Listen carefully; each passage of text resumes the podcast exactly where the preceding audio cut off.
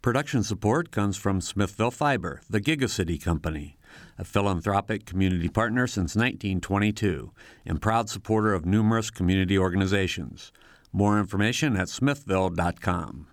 And School of Public Health Bloomington, Public Health Reimagined, addressing 21st century health challenges with a multidisciplinary approach to disease prevention, health promotion, and enhancing quality of life. publichealth.indiana.edu.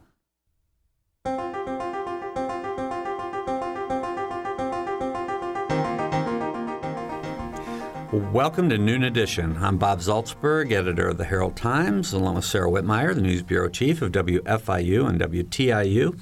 Today we're going to be talking with four guests here in the studio about reading, about summer reading. We're going to have some recommendations for you. We hope you'll join us with your own recommendations. We're going to talk about how the opportunities to read have changed from just uh, the printed word on paper to all sorts of electro- electronic um, gadgets and devices. So we have the four guests in the studio with us, and they are Brooke Davis, bookseller at Wild Geese Bookshop in Franklin, Indiana, right up the road. Um, Elizabeth Gray is assault adult uh, audience strategist for the Monroe County Public Library. Beth Stroh is the owner of Viewpoint Books in Columbus, Indiana. And Michelle Gottschlick is the editor at Monster House Press in Bloomington. If you want to join the conversation, you can give us a call at 812 855 0811 or toll free 1 877 285 9348. You can also send questions to the show at news at Indianapolis or indianapublicmedia.org. And you can follow us on Twitter at Noon Edition. So thanks for everybody coming in here, stopping, reading whatever you're reading, coming in to talk about about books. Uh, I just, as Sarah uh, has reminded me several times already, I've missed the last couple of shows um, because I was off on vacation reading books, doing my summer reading, and uh, you know I I can join in with all my recommendations. But I want to hear from you. I, I guess just as a from your different perspectives, and what are people reading this summer? Uh, Brooke, from your perspective as a bookseller, I mean, what what are people coming in and asking for? What are the popular things this summer? Um, well, of course, John Grisham's new book came out. We've already talked about that before the show started, so that's been a big seller so far. Um, a lot of, especially from my perspective, I'm uh, more of the specialist in young adult in that area in the bookstore. So um, that's been really big the last couple of years, and it keeps getting bigger. Lots of conventions, lots of really excited readers. You get young adult readers, and uh, they're they're very passionate. That's what I love about the whole genre. Um, so right now. Um, Eliza and Her Monsters just came out by Francesca, Francesca Zappia, um, and she's a Central Indiana author. Um, so she's our book club pick for this month. We've started a young adult book club. Um, and then, of course, we've got Do Not Become Alarmed by Maile Meloy. Um, it's basically a family vacation gone awry, so your worst nightmare, basically. Uh, so that um, is also a big one this summer. And then um, Mad Country by Samrat Upadhyay. Um, he's also coming to the bookstore this summer to do a signing, and we're doing a book club with that, and it's a collection of short stories. Mm. So, Elizabeth, I want to ask you about the, you know, from the library, what kind of things are really popular this summer? The New York Times bestseller list is always people come in and literally just pick that list up and start choosing things off the bestseller list to put holds on, and those frequently have long hold lists. People want to read them. The new Paula Hawkins book, um, it's called, I think it's Into, Into the, water. the, Water. Yeah.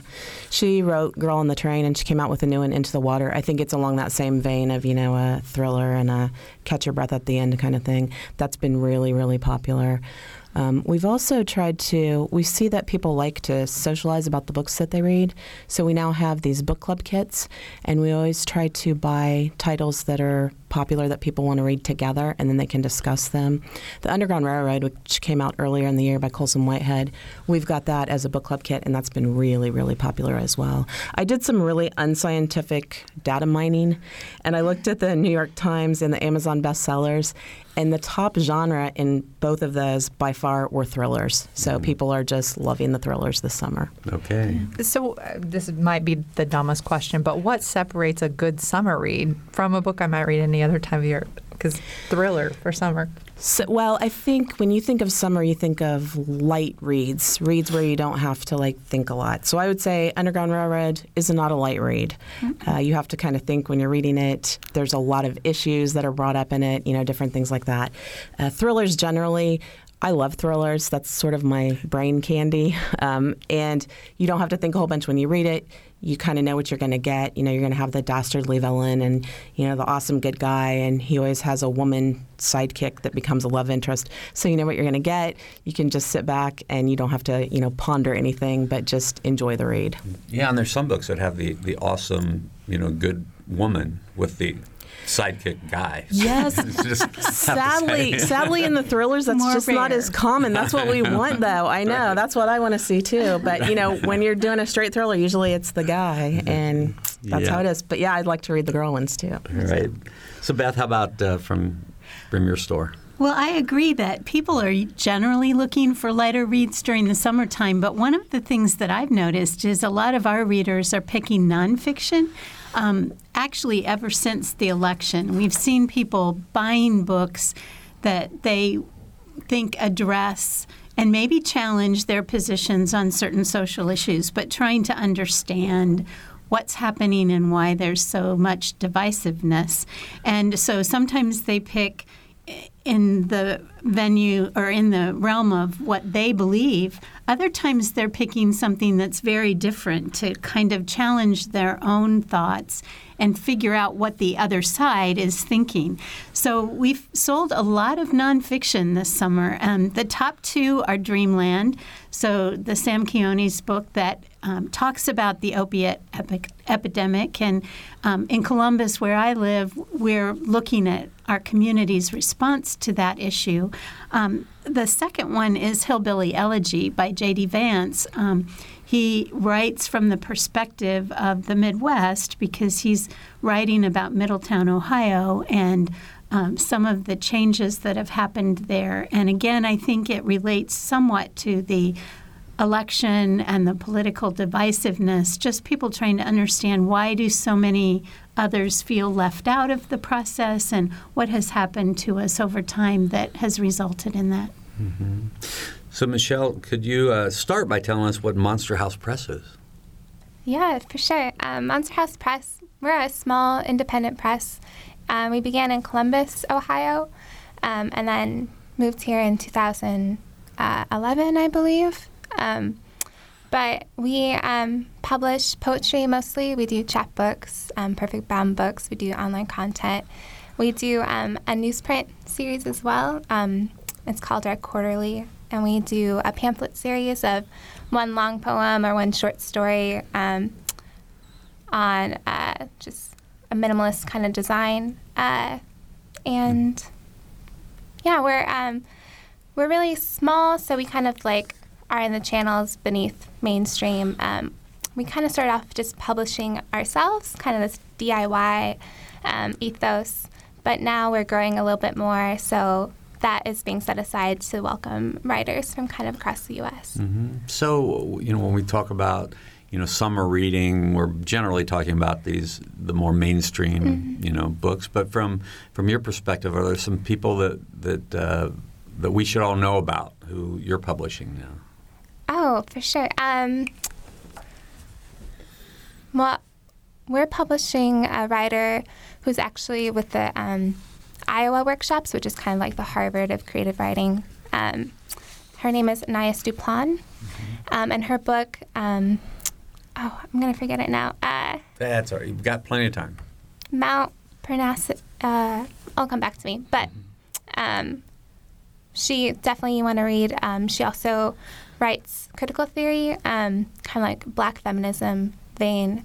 She's coming out in September, I believe. Um, but definitely watch her. People from the Iowa workshops, they usually rise to stardom um, as far as poetry goes, which is um, not much of stardom, kind of like an insular community, but um, impressive nonetheless. Mm-hmm. Just thinking about what you all, the titles all of you kind of mentioned, it seems like a lot of them have ties to the Midwest. So I just wonder what role does geography play in what we what we read? Beth? Well, I think um, we like to read something that is somewhat familiar to us. So if it's a setting, um, if it's an author, we've launched a series at Viewpoint where we have local and regional authors there for our signature Saturdays. And each of these authors, some are nonfiction, some are mysteries. Um, they've written a variety of, of different genres, but people show up because it's an author. It's somebody who's taken that risk and there's some kind of connection. They live locally or they've written about a community nearby. Um, and and they feel that connection and they feel like maybe they aren't brave enough to take that step to write and publish their own book but here's someone that is a neighbor or um, somebody who has taken that step and they have real respect for that effort that they've put forth so i I think it comes back to the connection, and I, I think it's also part of why many of the people we see want to read real books. There's a connection that is established when you're holding that book and when you um, set it next to the bed and you're going to sleep, and then maybe you dream about something that's happened in the book or an extension of it. it there's something so tangible and real and familiar and friendly about that that I think people um, they're just drawn to it. I would like to add to that. Um, Bob and I were chatting about Michael Koryta before we came on the air. He's our local author. He's actually from Bloomington. He still lives here, and he has become a best-selling author. We cannot keep his books in the library, so people really support him. As soon as he has a new book that comes out, they want to read it. So I think that's great that you know, and it's because of the Bloomington connection also he's a great writer, and he might write that thriller with the strong woman. right, he might. I, so I that's know. an idea for him. Yeah, it's if a he's good, listening. That would be a good idea. Yeah, my, one of the books I read when I was on vacation is a is a book of uh, thrillers, but they're short stories where two authors are put together and they have to use their own characters together to create a story. And Michael Koryta was one one of the one of the authors, and he was paired with Karin Slaughter, who does have a lot of strong women in her Yeah, she does. in her books. And uh, so I read that, but I also read the bio of Michael. Which, there was something I didn't know about him, even though he worked for me back when he was a teenager. That he had actually been published in ten different languages before he finished his last uh, writing class at IU. So Oh, wow, I his last required writing class at IU. So they were still teaching him how to write at the university. When he was He'd been published in ten languages published. already. So. Yeah. All right. We have a we have four people when we're talking about books today, and we hope you'll join us and give us some suggestions for what you'd like to read, what you are reading this summer, or if you have any questions for uh, you know for our four panelists, you can join us at 812-855-0811 or toll free at 1-877-285-9348. You mentioned the young, uh, Brooke, you mentioned the young adults book club. And this Pew data we had cited was talking about how young people are reading more than, than anybody else.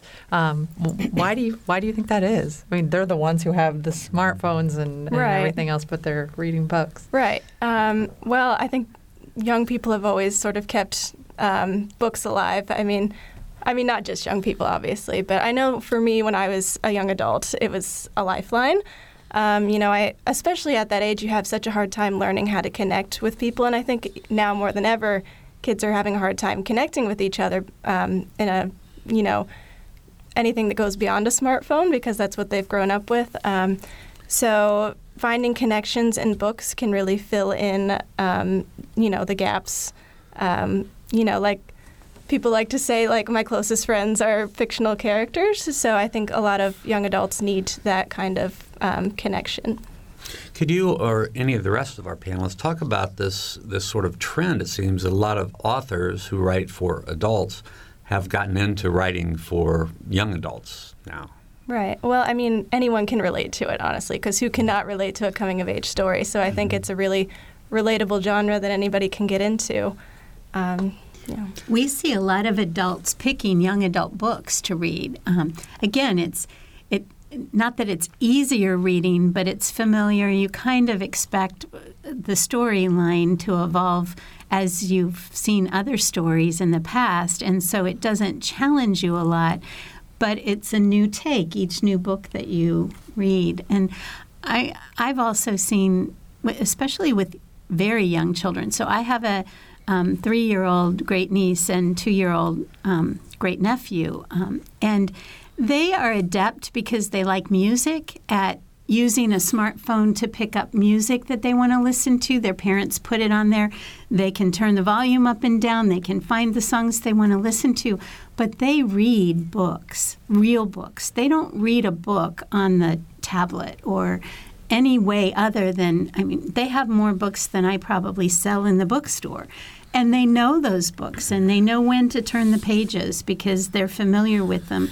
But they love that that tangible sense. Um, their parents have a lot to do with that, obviously, because they're not picking them yet. But there's again that reality um, that you have something in your hand. It's not just a a, a visual treat. It's much more than that. Mm-hmm. But don't you also think if an author starts writing for young adults or even children, because some of them, I think James Patterson has done a children's series. Yes. So then as the kids get older, Mm-hmm. They recognize that uh-huh. name. They're going to buy those books yeah. as adults. Buy this, you know, They're it's kind of a smart people, marketing, yeah, concept. well, the author I was thinking of is Rick Riordan who writes mm-hmm. what the Percy Jackson series? yeah, series. the Percy Jackson series. But I had no idea he wrote those books, and I had read several of his adult, you know, the books about uh, that would just be for me. That's funny because yeah. I had no idea he wrote adult. Oh yeah, books. yeah. He, had, he had a whole yeah. series about about Texas and the.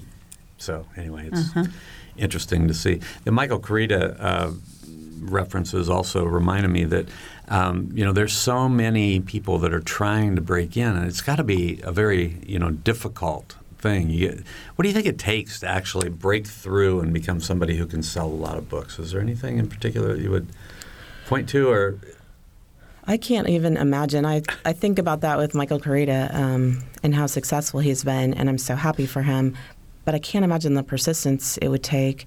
Lots of people now, we see them coming in the library and they're trying to self publish initially. A lot of them are trying to do it through Amazon. And but there's so much out there that it's hard for people to find your stuff. Mm-hmm. Um, so I am on that one. Boy, I think you just have to keep trying and trying. Well, Brooke, you bring an interesting perspective because you're trying to get some right. things published. I'm going through that process right now, uh-huh. and it's a very daunting, ridiculous process. I have like a list of 100 agents that I have to go through, and the whole time I've read many lists about like what you should do while you're waiting to hear back because it takes months to hear back, like when you send out a query letter. And um, their highest recommendation is write another book because very rarely do authors sell their first book. I listen to author interviews all the time, and they're always like, I got published on my ninth book. And I'm like, are you kidding me? It took me like five years to write one. So that is what makes the process extra daunting is that it might take many, many books. So it really is, like Elizabeth said, persistence, stubbornness. I think that's the only way you can get your book out there. It doesn't happen by accident, that's mm-hmm. for sure. So what's your genre that you're? Uh, young adult. Young yeah. adult. yeah. Okay. Michelle, I wanted to, ask about poetry too, because poetry is, um, you know, it's sort of a forgotten. It seems like sometimes it's a, a forgotten form of writing. It's not uh, mm-hmm. exactly. It's not a summer read necessarily, mm-hmm. but you know, who are the people that are, are really gravitating to poetry now? And you know, what why would you recommend to someone that they give it another try if they they read it when they were in school and said, ah, "I'm done with poetry. I don't have to read another poem in my life." What would you recommend to people to suggest that they get back into it? Yeah, well, I guess I'll start that by saying that it seems like poetry maybe is experiencing a bit of a renaissance right now. Um, if anything, it's a, little bit trending, which is nice um, for us. but um, I think part of that is um, kind of the advent of people publishing on the internet, so it's far more discoverable, especially if you are on Tumblr or kind of like on the blog circuit. You have access, there's wider entry points to poetry. Um, and oftentimes, the poetry that um, sells best is not what, um, especially young people, really want to read, I would say, or people my age in their 20s want to read. Um, for example, like the Paris Review or um, the New Yorker or these kind of like behemoths of the publishing industry. Um, they're publishing people who have been through this like long road and institutionalized channel to get to where they are. That's how you sell books. Is you go to the right universities, you um, published with the right presses. You kind of play the game and the system of favors to get published. Um, not to say that talent isn't involved, but it is like you're probably in your 40s before you are on the top lists. Um, for example, the Yale Young Writers Series, you can be 35 and win that award Hmm. for poetry. But um, what was the second Well- part of your question? Well, I, I wanted I wanted you to suggest, you know, to people who maybe have sort of Right. fall, poetry's fallen off their radar, why you would suggest that they may want to give it another try. Oh yeah. Um. So I would say um, poetry is a different kind of reading than fiction. Um, it takes um, a different kind of um, time and mindset, which I find very uh, meditative. I think the opportunity to slow down um, is much needed. And I think fiction accomplishes that, but poetry in a different way. Um, you can kind of sit in orbit one for a long time, and it has layers. Um, and this is what I tell people who feel like they can't read poetry is that the first read, I never understand a poem. Uh, truly, that's not, I never expect to, but there's something glimmering and shiny about it, um, an aesthetic experience that's really um, pleasurable. And then it's the second and the third read when you start to pick up the the themes and kind of the project of the poem. So it's an enriching experience. Um, and I would say that use the internet, um, use blogs, find topics that ring with you, and surely there's a poet who is, especially spoken word, is very accessible. Right. Um, that's going to be right up your alley. Okay, so Sarah Sarah knows well that we get to ask the dumb questions sometimes. so how would you define poetry? I mean, I, because uh, you know a lot of kids grow up and they think poems just have to rhyme. You know, Right. that's what makes a poem. so how how do you define poetry for people?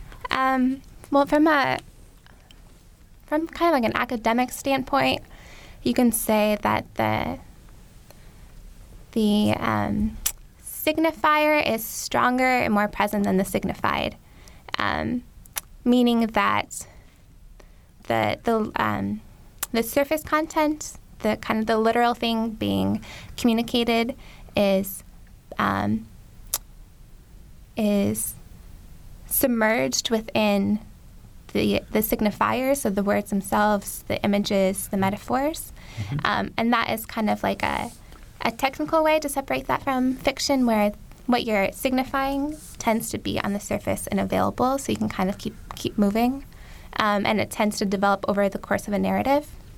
Poetry doesn't have to be narrative; it doesn't have to tell a story. It could be encapsulated in a single moment or be timeless. Um, and then I think sonics, the way it sounds, rhyming or just um, simple assonance, adds an aesthetic experience that isn't quite as present in poetry or in fiction, but is very important in poetry. The rhythms, the um, the repeated sounds, um, the lullabyness, or the you think of Ed, Edgar Allan Poe and his oar, door. Um, that's the only oar word I can think of right now. Nevermore. Nevermore. Nevermore, right, that's the right, right. All right. Thank you very much. I, I, I appreciate that because I've always, you know, I, I'm one of the. I think the questions were based on my own experience. It's like I, I like poetry sort of, but I'm not sure why, and I'm also not sure how to define it. So, but thank you. That was uh, Michelle Gottschlick from. She's the editor at Monster House Press in Bloomington. She's also. We're also uh, blessed today to have Brooke Davis, bookseller at Wild Geese Bookshop in Franklin. Elizabeth Gray, adult audience strategist for the Monroe County Public Library, and Beth Stroh, the owner of Viewpoint Books in Columbus. As we talk about summer reading and books here on Noon Edition today, we'll be right back.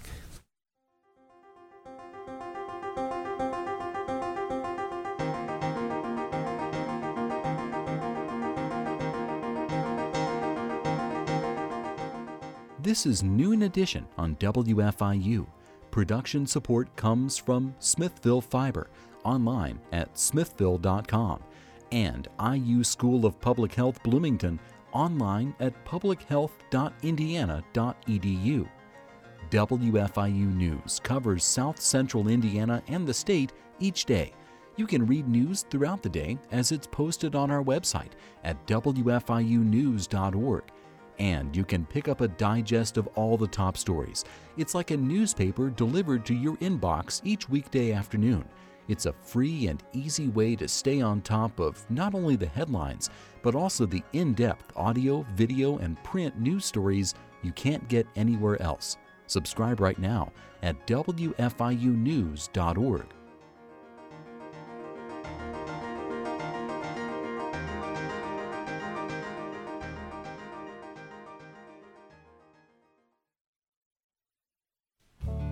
I think reading is important because it helps you learn about really cool stuff. Um, I'm actually reading for school right now, so I'm reading some physical therapy books about back pain and um, muscle development. Well, I'm a songwriter musician, so I get a lot of uh, inspiration and uh, you know vision and you know clear ideas about you know the direction I want to take my songs through a lot of different readings. So that's probably my main reason for reading. Uh, reading's important to learn vocabulary skills and uh, yeah. I've been reading my whole life, but this is my philosophy about reading.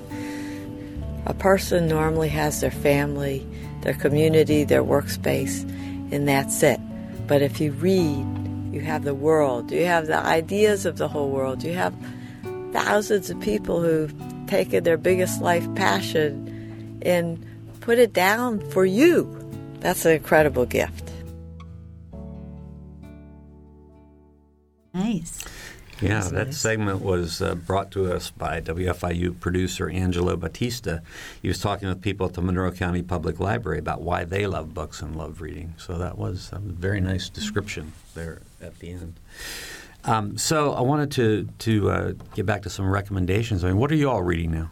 Do you have anything in particular? I'm reading a really interesting book right now. It's called The Skill of Our Hands. The author is Steven Brust, and it's the second, which I didn't realize there was one before it. But there's this society of people who they can die and be reborn. They share a consciousness that is sort of like a garden, and they're actually on Earth to make the world a better place, which is sort of the opposite of what you usually get. Usually it's people coming in to try to do bad things. It's fascinating. It just makes me think the whole time that I'm reading it, so I'm really enjoying it. Cool. Michelle? I'm reading Tristano Dies. It's a translation from an Italian book by Antonio, I think it's Tabucchi.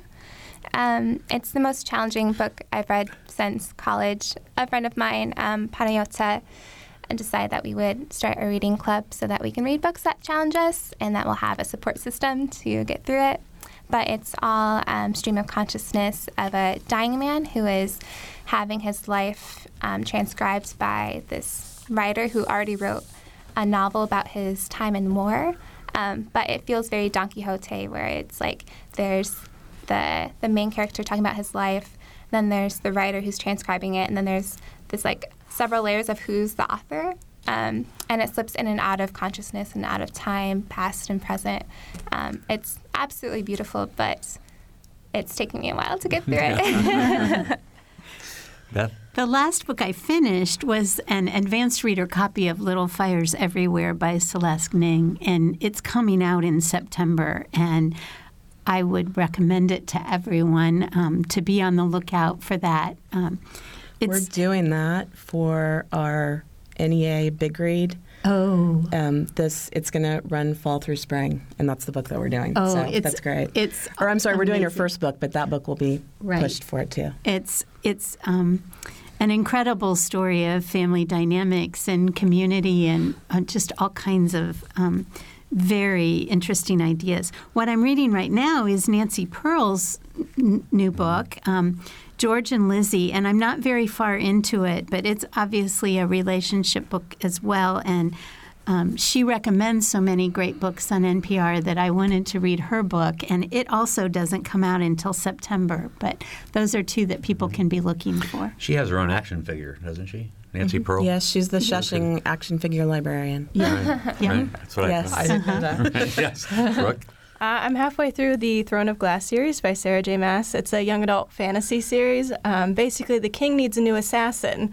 So it's um, this entire tournament of people trying to compete to become the king's assassin.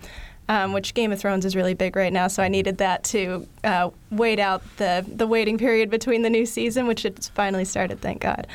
But um, one of the things I love about young adult is that, um, like we were talking about earlier, how a lot of adult books lack. Um, strong female characters, or uh, particularly in thriller, I think we were talking about. And young adult does that so well. There are so many of them.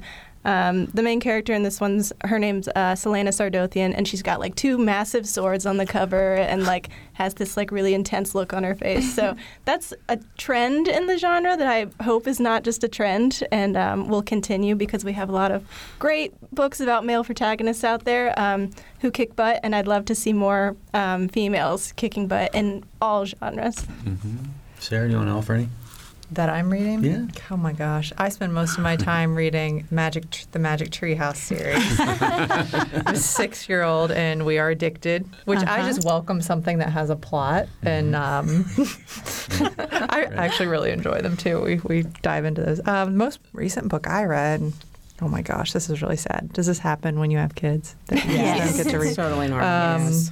I think it was Brain on Fire. If you read that one, I don't even remember who wrote it, but um, I think she was a writer at the New York Times, Mm-hmm. and then she she started having seizures. It was actually really depressing, but um, but very very good. I tend to read things that are nonfiction. I suppose. Yeah, well, you guys, you know, I read a bunch of beach reads while I was on vacation. I did read the new John Grisham book. It was pretty good. Although his, I, I like his earlier stuff a lot better than his more current things. I Yeah, think I it's too. like he's got a lot of formula stuff that he, he goes through. Um, so when we talked about you know books versus e-readers versus all these different opportunities you have now to to find books, I mean, can you guys give give me some thoughts on that? I mean, is the the printed page in any jeopardy? You know, the the the bookstores. Are they going to be knocked out by Amazon? Sorry, guys. I mean, are, what what's sort of your take on what's happening? now? Well, at the library, we have everything. We've got ebooks, we've got audiobooks and downloadable books and books in print. And, you know, books in print still go out like crazy. Um, there has been an uptick in audiobooks, which I guess that that's been across the board. I was reading about that, and audiobooks have been extremely popular. They've grown in the last year. They've grown quite a bit. And I think that might be because they're downloadable now. And people that travel, either for work or just for pleasure, that's an easy way, you know, that you can do that. Um, we get a lot of women that work out at Cook. They work on the line, and they come and get uh, books on CD because they can just listen to them all day, and that helps, you know, keep them busy. I don't think books in print are in jeopardy. I mean, you, you know, your your bookstore. You said you're Yeah. you're doing well. I don't see that happening. There was an initial decline after e-readers first came out, and obviously they saw an uptick um, pretty immediately. But I hear from a lot of people now. These are people who are coming into a bookstore, obviously. Um, but even when they just know, and I meet them casually outside of the bookstore, um, they find them helpful when they're traveling because they can put 10 or 20 books if they're going to be gone for an extended stay or in a lot of different environments on an e-reader. But if you're outside, e-readers don't work very well. So if your vacation is to the beach or even to the mountains, it's maybe not possible for you to enjoy the book that way. And carrying one, if you can afford the weight, is what really people prefer to do. Mm-hmm. Is there a difference between generations? I mean, um, are more young adult books? Are people reading those more in an e-edition versus?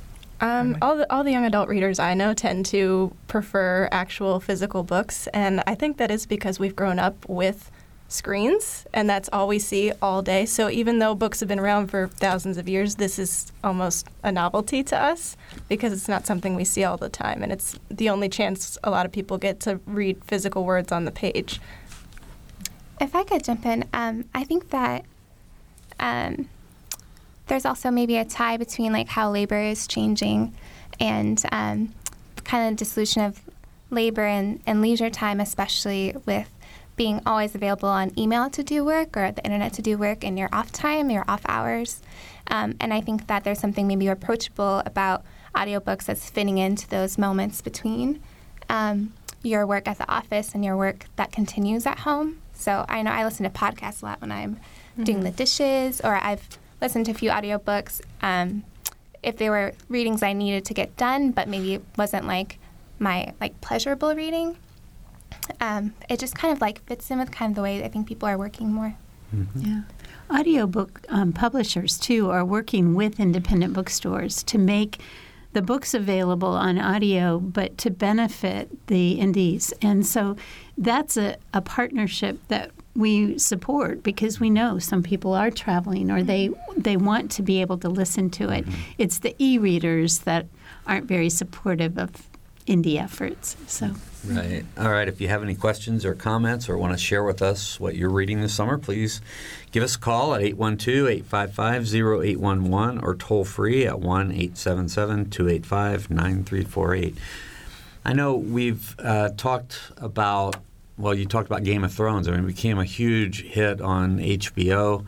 The, the books were first, and then it became this big mega series on, on television. So, how do you. Uh, I mean, how do you approach, or how? I guess I'm just looking for reaction again to the the book versus screen version of storytelling and of.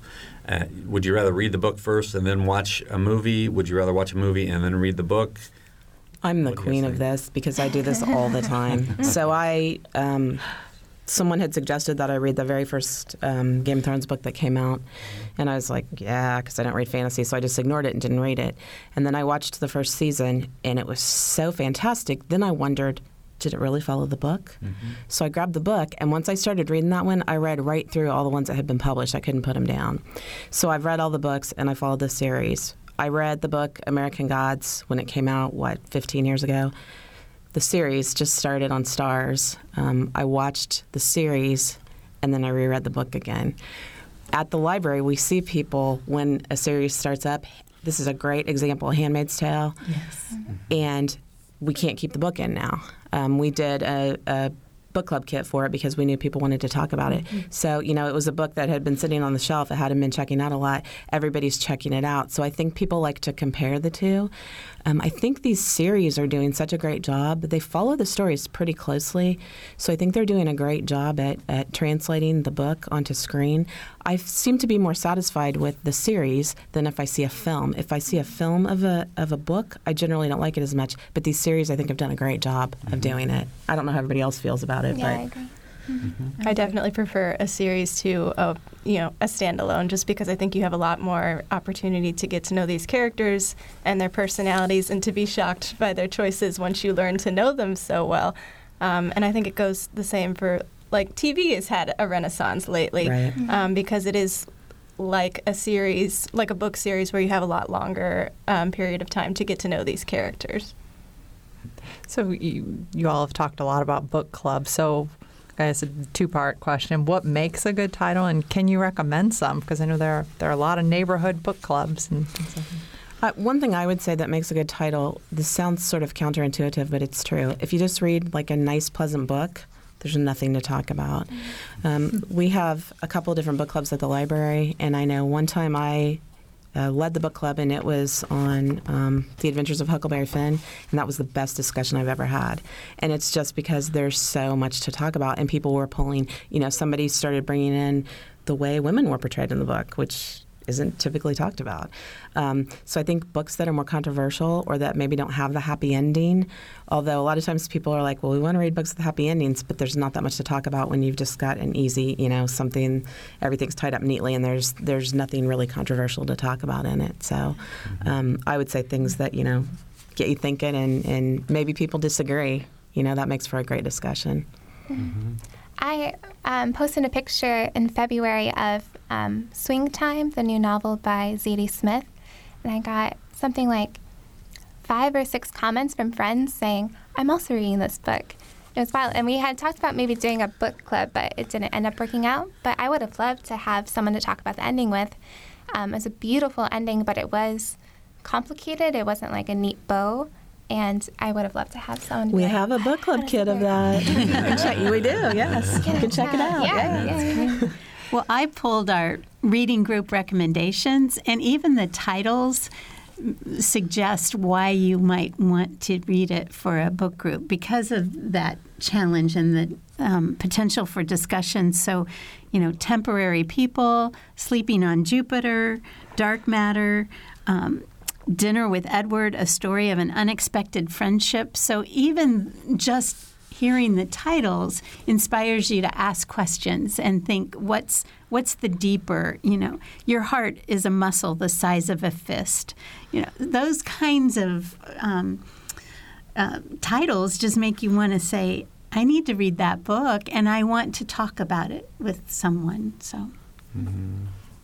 yeah i mean i i would add to that i think you know i read i read a lot of things in the summer um, read a lot of things all year that aren't particularly things I want to talk to other people about. But then I'll throw in a book like Matterhorn. If you read that, that yeah. was a book about Vietnam, and I, it was chilling to me because, you know, I grew up in that era, and it was, you know, I, I couldn't wait to talk to people about that book and recommend that they read it. And then, I, you know, I read the um, the Bully Pulpit which is incredibly dense. It took me like five months to read it, but every 10 or 12 pages, I was finding something new. It just happened to be an 800 page book, you know, and couldn't read it. But those kind of books, I mean, just like you're saying, they, they have, there's so much meat in them to talk to different people about. Mm-hmm.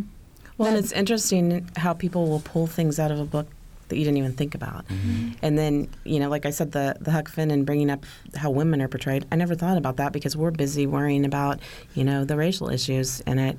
And then when somebody mentioned it, and you start thinking, oh yeah, there aren't any strong women characters. Mm-hmm. Um, so it's really interesting to find what other people get out of it too, and things that you just didn't think about when you read the story. Yeah. And the catch twenty two with long books is there is a lot to talk about with long books like mm-hmm. Matterhorn, yeah. um, but you know, a lot of the time we'll announce the book club pick at the beginning of the month, and like you said, for the other yeah. book you read, it took you months to get right, through. Right, right, um, so even though there's, there's a lot more to talk about, we tend to try and stick to shorter books, also because we're trying to draw in people who don't typically read. We're trying to create readers in our community, mm-hmm. and a giant book like Matterhorn is right. not going to do that. It's going to exactly. scare those people away. Yeah, mm-hmm. exactly. I'm scared away of most of them. Occasionally, I'll try one. Elizabeth, can you can you talk a little bit more about your role at the library and sort of what you think we need to be doing to get more people reading?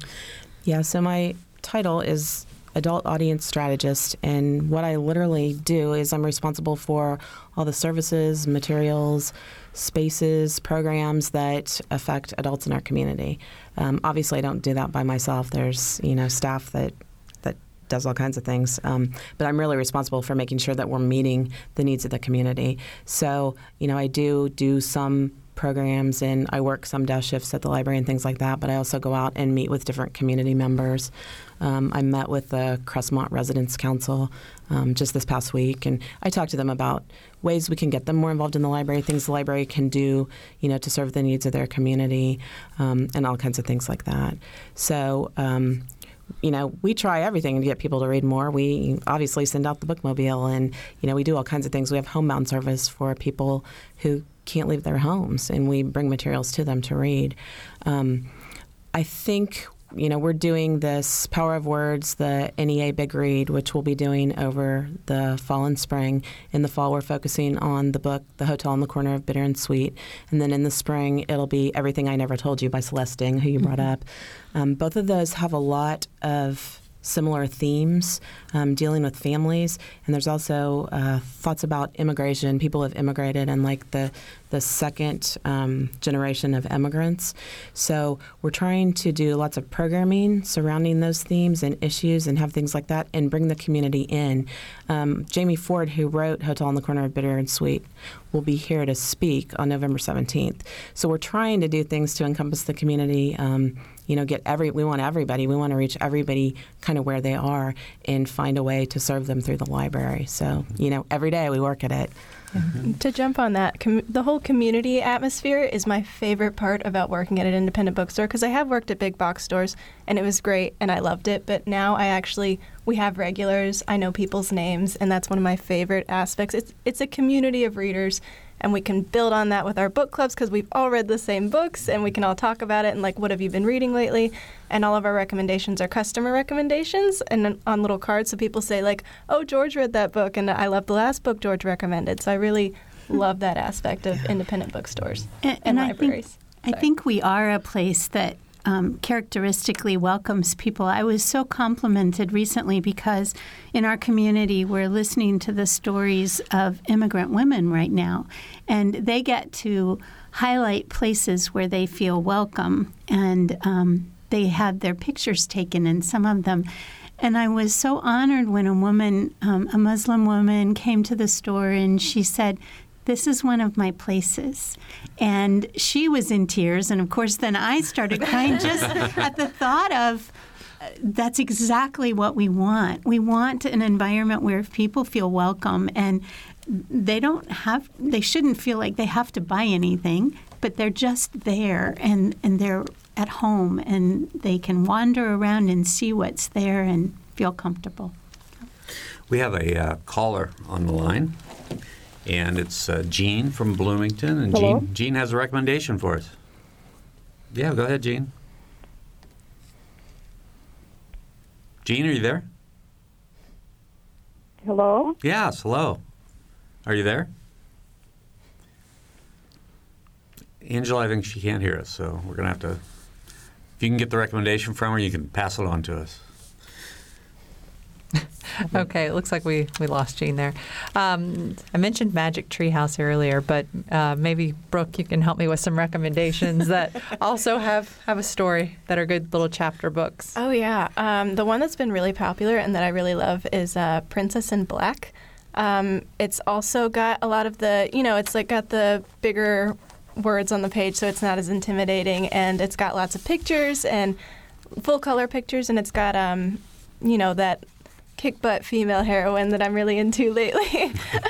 yeah, so I think that's a great one, especially uh, you know not just for little girls. I I've always thought that was interesting how. Um, you know, when I was growing up, I always read books about little boys, and I never thought twice about it. I always loved that. And then a lot of boys will come in and see a book with a girl on the cover, and they'll say, "I'm not going to read that. It's about a girl." And I've never understood why that was necessarily.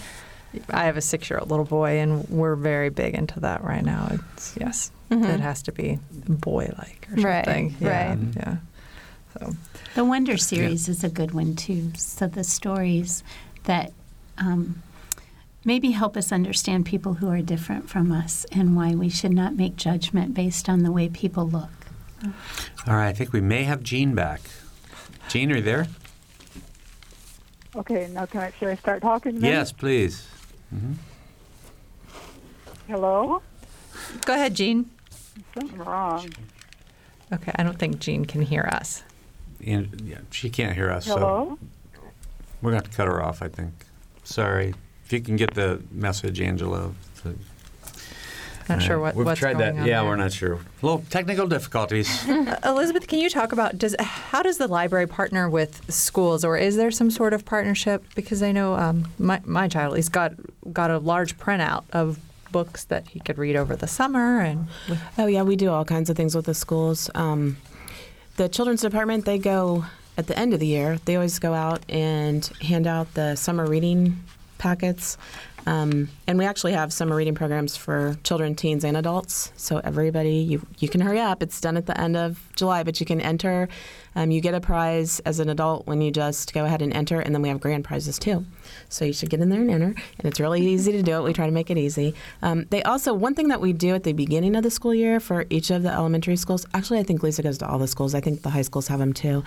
They get um, we call them e-cards. So it's a library card, but it's to use our databases online, and it's so the teachers can make use of our databases and the kids can actually use them while they're there. So that's just a card specifically to use with the databases. So that way, you know, the schools can't pay for the a lot of the databases, um, and we have some that we want people to use as much as they can. So it's a great way to incorporate it in with the schools. Um, and I know Lisa ta- Lisa Champelli, she is our um, children's audience strategist. And I know she always talks with the teachers about what their curriculums are going to be and things like that so that they can provide, you know, materials and help them. Classes come in first grade, classes always come in for a tour of the library at the beginning of the year too. So, yeah. I, I know we only have a couple minutes Mm-hmm. left, and we do want to give all of you a chance to just make recommendations for our audience. Yeah, for our audience and for me, some thriller thriller writers that you might have in mind. All right, who wants to go first? Brooke? Um, well, most of my recommendations would be young adult, although That's fine. Magpie Murders is the one that I've been dying to read that looks like a really great th- thriller. It's got a good cover. I totally judge a book by its cover. Uh, not all the time, but um, most of my recommendations would be young adult. Um, so, um, A Court of Thorns and Roses is the series that I just finished uh, by Sarah J. Maas. Um, it is shelved with young adult, but I would technically call it new adult. That's a genre that a lot of people haven't heard of because it didn't really take off, but it's kind of that weird um, period between genres, like 19 to 20 year olds. Um, so it's got a lot of the stuff that you can't include in young adult, which is why I would say it's not young adult. Um, you know, just like the mat- the source material is older. Um, but that's a really good high fantasy. Um, let's see what else. Francesca um, Zappia, the Indiana author uh, that I talked about earlier, she wrote Eliza and Her Monsters, which is just a really sweet book about fandom. It's you know, fandom has been a thing that's blown up in the last couple of years, um, where people go to conventions and dress up and things like that. And it's about a girl who wrote an online webcomic, um, but she's got all this social anxiety, so she doesn't want anyone to know that it was her, even though it's an extremely popular series. But then a boy mo- moves to her school who's a huge fan of it, and they become close friends. And she's like, Do I tell him? Is he going to freak out? Um, so that would be my contemporary recommendation for right now. Okay, Beth. I haven't read thrillers. They scare That's me, okay. You don't actually. have Um, what anything you want. Don't worry, I've got a thriller for you. Okay. I'll We've pass. got about then. one minute to go, so you're gonna have to pick one or two. You'll, Yeah. Oh, you're passing? Well, I Oh, can, you're passing? Okay. I can tell you that I'm going to recommend Brilliance to you. It's Okay. the first of a trilogy. It's by Marcus Sakey. Um, it's about, I think, 2% of the population starting in the 80s are born with some kind of weird um, power. One guy, like, every second is like 11 seconds to him. And so you can imagine the weird things that go on. It's Okay. really good. That. All right. So. I loved Swing Time. I mentioned it before, but Swing Swing, Time. Time. by Zadie Smith, and then every book by Zadie Smith. Okay. all right, and we are out of time. I want to thank you all for being here. It's been a great conversation. I know I've certainly enjoyed it. Brooke Davis uh, from the, the Wild Geese Bookshop in Franklin. Michelle Gottschlick, the editor of Monster House Press in Bloomington, Elizabeth Gray from the Monroe County Public Library, and Beth Stroh from Viewpoint Books in Columbus for Sarah Wittmeyer and Angelo Batista and Mike Pashkash. I'm Bob Zaltsberg. Thanks for listening.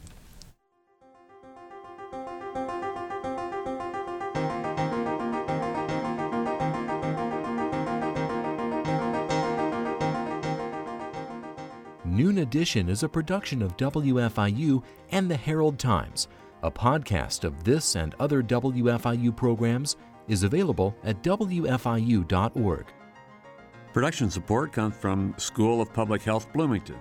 Public Health Reimagined, addressing 21st century health challenges with a multidisciplinary approach to disease prevention, health promotion, and enhancing quality of life. publichealth.indiana.edu. And Smithville Fiber, the Gigacity Company. Fiber Internet, HD, and digital IPTV in southern Indiana. More information at smithville.com.